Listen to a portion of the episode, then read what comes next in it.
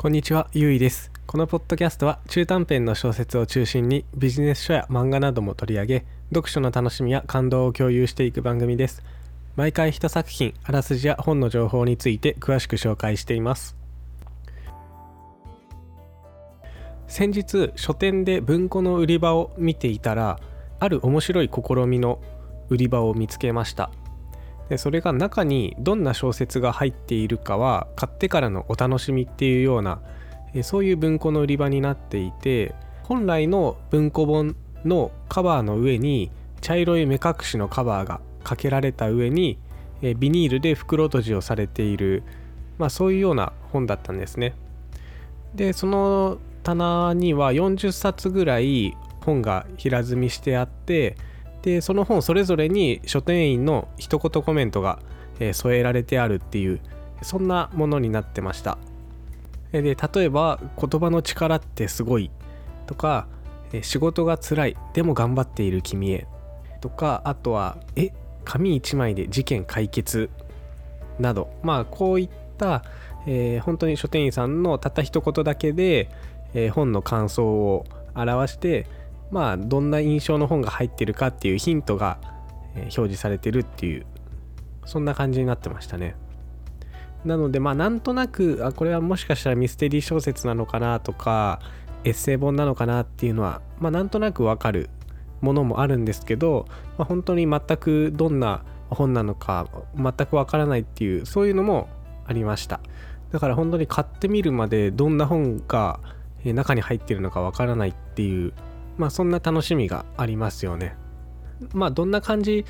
の売り場だったかっていうのはあのインスタグラムの投稿とかでもあのシェアしておこうと思うのでよかったら見てみてください。でその中から私はこの世で一番面白いエッセイですと書かれた本を買ってきました。家に帰って、えー中を開けてみるとその本が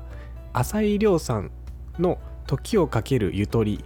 というエッセイ集でしたね。文春文庫から2014年12月10日に出版されている本です、まあ、簡単なあらすじをこの本の紹介から引用しますと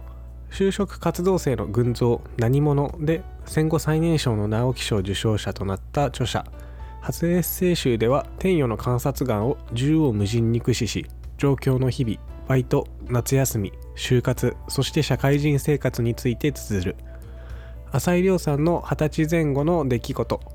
ゆとり世代がゆとり世代を見た。切なさとおかしさが炸裂する23編。年代的にゆとり世代にあたる著者の赤裸々なエッセイ。となってて構成はまあ著者の浅井亮さんが学生時代のエッセイが20編あってなのでもともとこの本は「時をかけるゆとり」っていう、えータイトルではなく学生時代にやらなくてもいい20のことっていう、まあ、単行本があったようなんですね。でその本に浅井亮さんが社会人になってからのエッセイが3編追加されてでタイトルが改題されて「時をかけるゆとり」となっています。でこのタイトルは筒井康隆さんの「時をかける少女の」まあオマージュのようなそんなタイトルになってますね。でこの本の、あの中身本題のエッセイに入る前に見開き2ページを使って、えーまあ、著者の浅井亮さんの生まれ1989年からこの本書が刊行される2014年までがこの浅井亮さんの経歴と、まあ、並行して国内外の情勢と並列して、えー年表紹介されているそんな年代記的なページが設けられていました。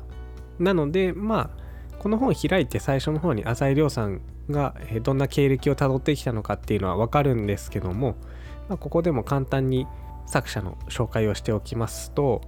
まあ、まずこのルーツをたどっていくと浅井亮さんは5歳の時点ですでにあの絵本の影響から物語を書くっていうまあそういった経験をされてたみたいなんですね。で小学校高学年になると毎日200字程度の日記を書くと決めてそれをずっと継続していると。で6年生の時に初めて新人賞に応募。そして中学生の時に綿谷りささんと金原ひとみさんが史上最年少で芥川賞を受賞したのが、えー、まあ彼に影響を与えて、まあ、こんな感じで小学生とか中学生とか本当に子供の頃から文学に親しんできたようでそれから大学2年生になって霧島部活やめるってよで第22回小説スバル新人賞を受賞されました。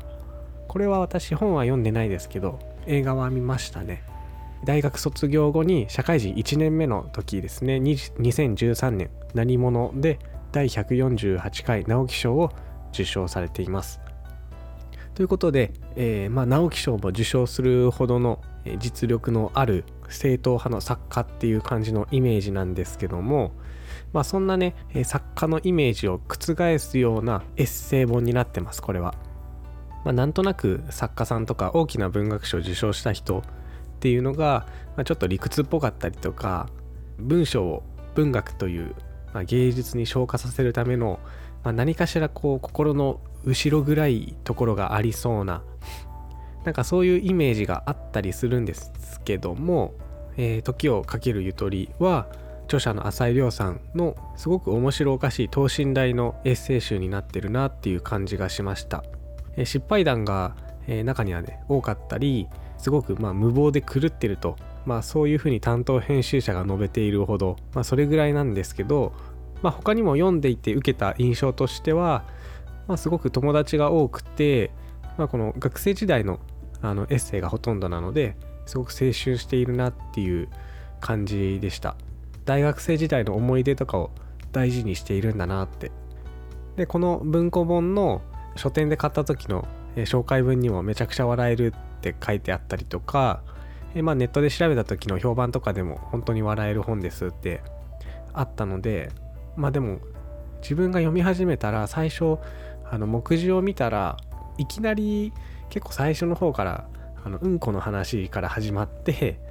で最後の方は字の話で終わるみたいななんか結構面白い話とは言いつつも下ネタ頼りなのかなって心配したりもしたんですけどもあのちゃんと内容はあの面白かったです。この本の中のエッセイから一つ個人的に気に入っているというかまあ面白かったなっていうのを紹介していこうと思います。あらすじまで。それが「地獄の100キロ俳句」というタイトルですね、まあ、これは2日間かけて埼玉県本庄市から早稲田大学まで仮装しながら歩き通すイベントなんですよね。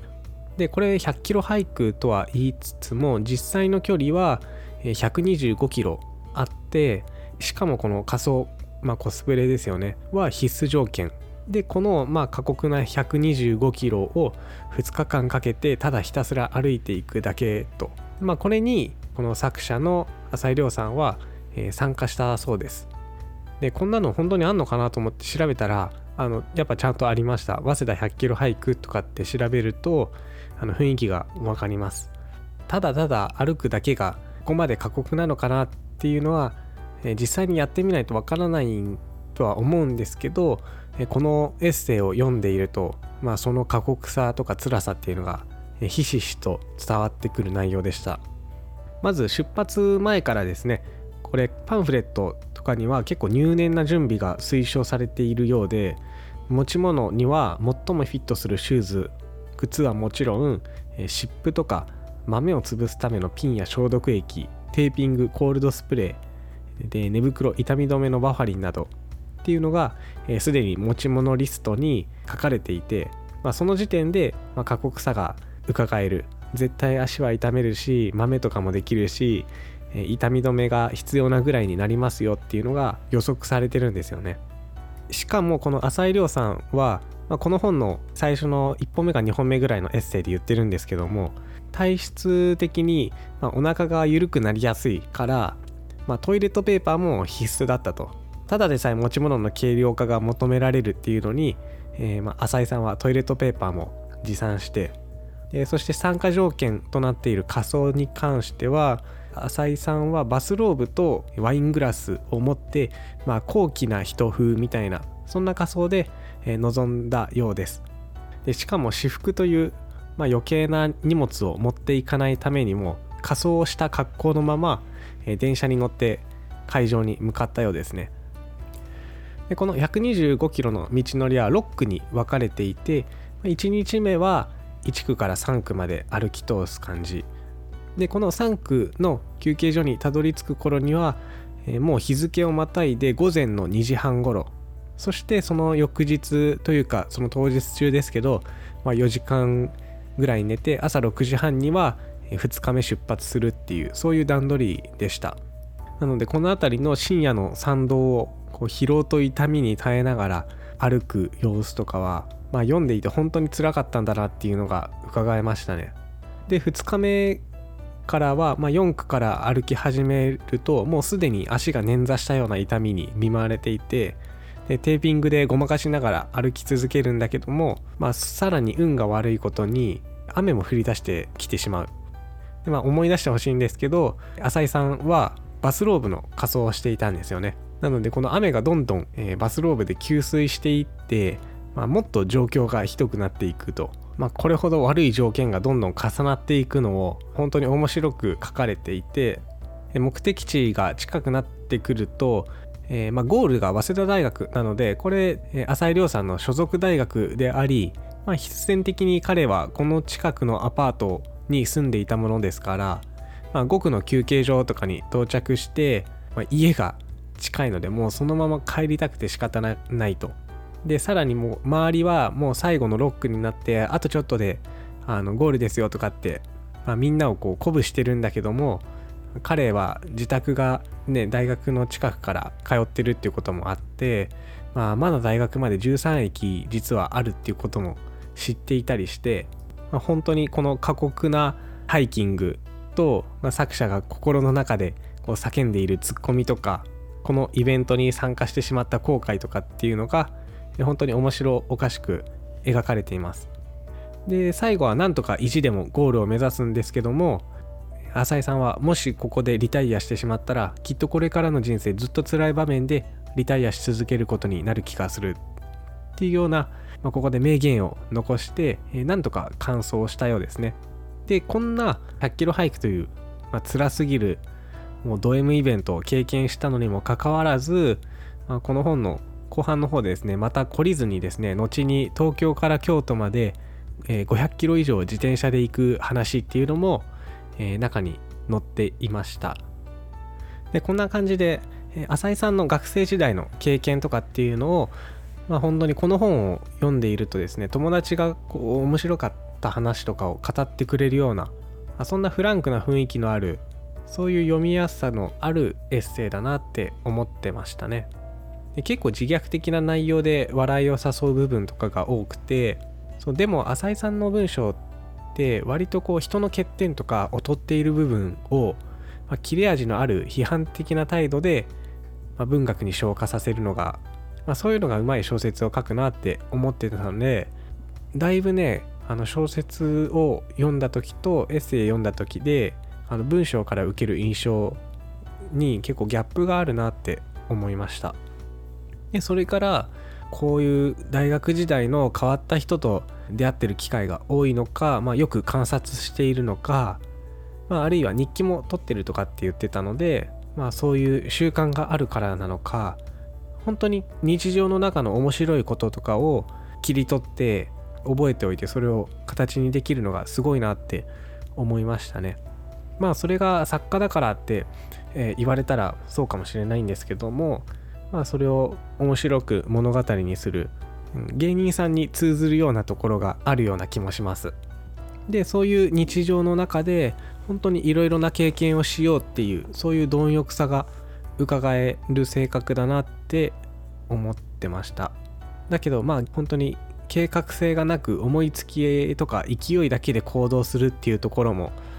多かったりしてまあそれは作者の浅井さんの性格っていうよりもまあ、大学生っていうこう若さから由来するものなのかもしれないですけど例えば旅行でお盆の時に北海道に行こうってなった時に、まあ、青函トンネルを車で行こうと思ってたけどあそこそもそも車、え走れないですしでフェリーに車乗せようとしても、まあ、港が全部満席。で北海道の現地でレンタカーを借りようとしてもそれも埋まってたしで飛行機も全部埋まってたとかって感じでこういう計画性がなさすぎて旅行の話がどんどんグダグダになっていくのとかも、えー、面白い話でしたね。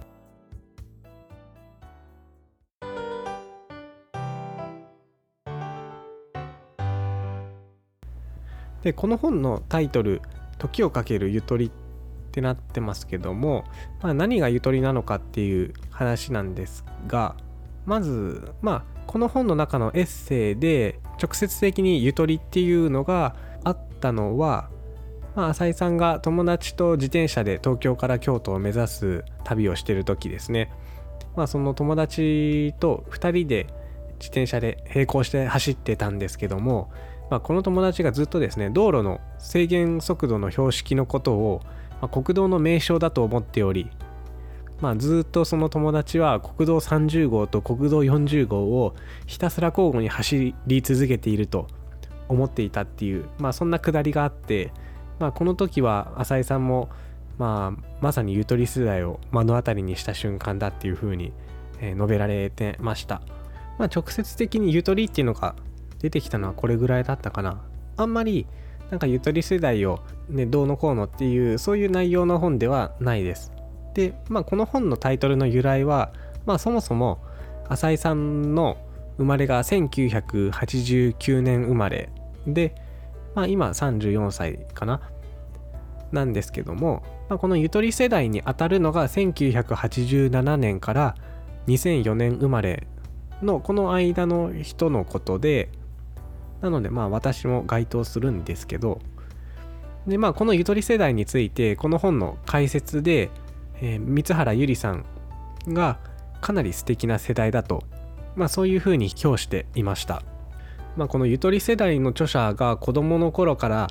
えー、今に至るまで変わり映えせずバカバカしくおかしい日常を過ごしているというようなニュアンスになっているまあそれがこの本のタイトルの由来なんだそうですね。だからゆとりって聞くと結構なんかネガティブな言葉のように捉えられがちなんですけども、まあ、学校の勉強とかも楽してきたんでしょみたいな。で学力も低いんじゃないのみたいな。そう。でもそんなゆとりっていう世代の中にも、まあ、この浅井亮さんのような才能やユーモアに富んだ人がいるのだからまあ素敵な世代で間違いないだろうと。ゆとりっていうものをこのやり玉にあげて面白おかしくするわけでもないしこのゆとり世代、まあ、ゆとり教育の始まりっていうのはさまざ、まな経験を通して人間性を豊かにする、えそういうゆとりを取り入れましょうっていうので始まったものですから、まあ、この浅井亮さんもこの豊かな経験と人との関わりの中からこの面白いエピソードをエッセイとしてこうまとめて形にしているんですからそりゃゆとり世代もいいものですよねっていうふうに、えー、解説で三原さんが言うのもよくわかると思います本文の文章も本当に話し言葉に近いような言葉が多くて、まあ、そういった短いエッセイが多くあの収録されているので、まあ、ちょっとした短時間の間でもあの読み進めやすいんじゃないかなと思います。で収録されてるエッセイも大学生活での話がほとんどなので、今の、日本は多分大学を出ている人が、まあ、かなり多いと思うのでそうですね二十歳前後のこう若かりし学生時代を思い出しながら、まあ、自分もどんな経験してきたかなっていうふうに重ねながら読み進めていくのもおすすめじゃないですかね。そうでまあ中には学生ってこういう失敗するよなとか本当にあの頃は若かったんだななんてまあそういうふうに、えー、思える内容になっているのではないでしょうか。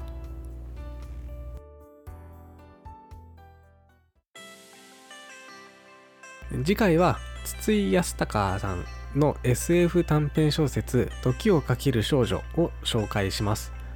まあ、通称「時かけ」で有名な作品なんですけども、まあ、今回話した「時をかけるゆとり」